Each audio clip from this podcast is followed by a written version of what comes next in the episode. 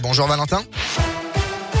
Bonjour Bastien, bonjour à tous. À la une de l'actualité, alors que la Russie a assuré ce matin être ouvert à la négociation, des combats de rue entre forces ukrainiennes et armées russes sont en cours à Kharkiv, la deuxième ville d'Ukraine, où les autorités ont rapporté une percée des troupes de Moscou.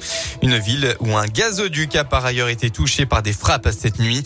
Le Kremlin a donc annoncé être prêt à négocier avec l'Ukraine, proposant comme lieu de rencontre Gomel au Bélarus. Vladimir Poutine a lui salué l'héroïsme de ses forces. En France, Emmanuel Macron a présidé un conseil de défense et de sécurité hier en fin d'après-midi. Il a décidé de renforcer son soutien à l'Ukraine avec des équipements de défense. Des mesures devraient aussi rentrer en vigueur pour lutter contre la propagande russe sur le sol européen selon l'Elysée. À Lyon, une manif en soutien à l'Ukraine est prévue tout à l'heure. Elle se tiendra à 15h, place Bellecour dans le deuxième arrondissement. À l'appel de l'association Lyon-Ukraine, la mobilisation réclamera la paix entre les deux pays.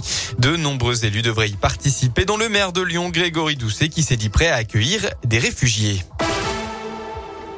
On reste à Lyon avec cet accident hier vers 11h sur la D8. Le conducteur d'un véhicule a perdu le contrôle dans un virage près de Tarare dans la commune Les Sauvages.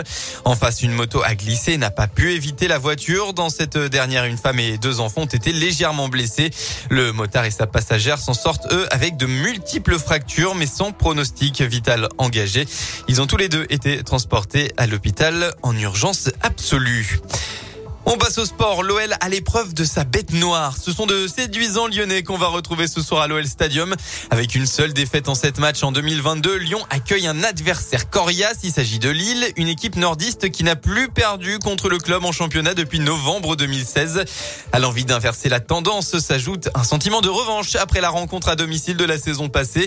La défaite 3 buts à 2 alors que l'OL menait 2 à 0 a nourri beaucoup de regrets à l'image de Lucas Paqueta, fautif sur l'un des buts lillois qui souhaite se racheter ce soir. Ah, Lille est une, est une grande équipe. Ça va être un gros choc encore ce match. Dans le passé, ça a été des grosses affiches, les, les Lille-Lyon ou Lyon-Lille. Je garde des choses enfouies en moi. Euh, l'année dernière, je me rappelle ne pas avoir été chanceux.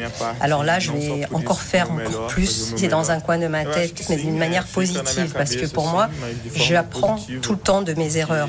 Donc euh, c'est pour ça aussi que là, cette erreur va me rendre meilleur, me rend meilleur, et que toute la semaine, nous avons bien travaillé. On travaille vraiment d'arrache-pied pour, euh, pour euh, que ce match-là soit une victoire pour l'Olympique lyonnais. Lyon-Lille, c'est ce soir à l'OL Stadium. Coup d'envoi de la rencontre à 20h45 devant près de 45 000 spectateurs.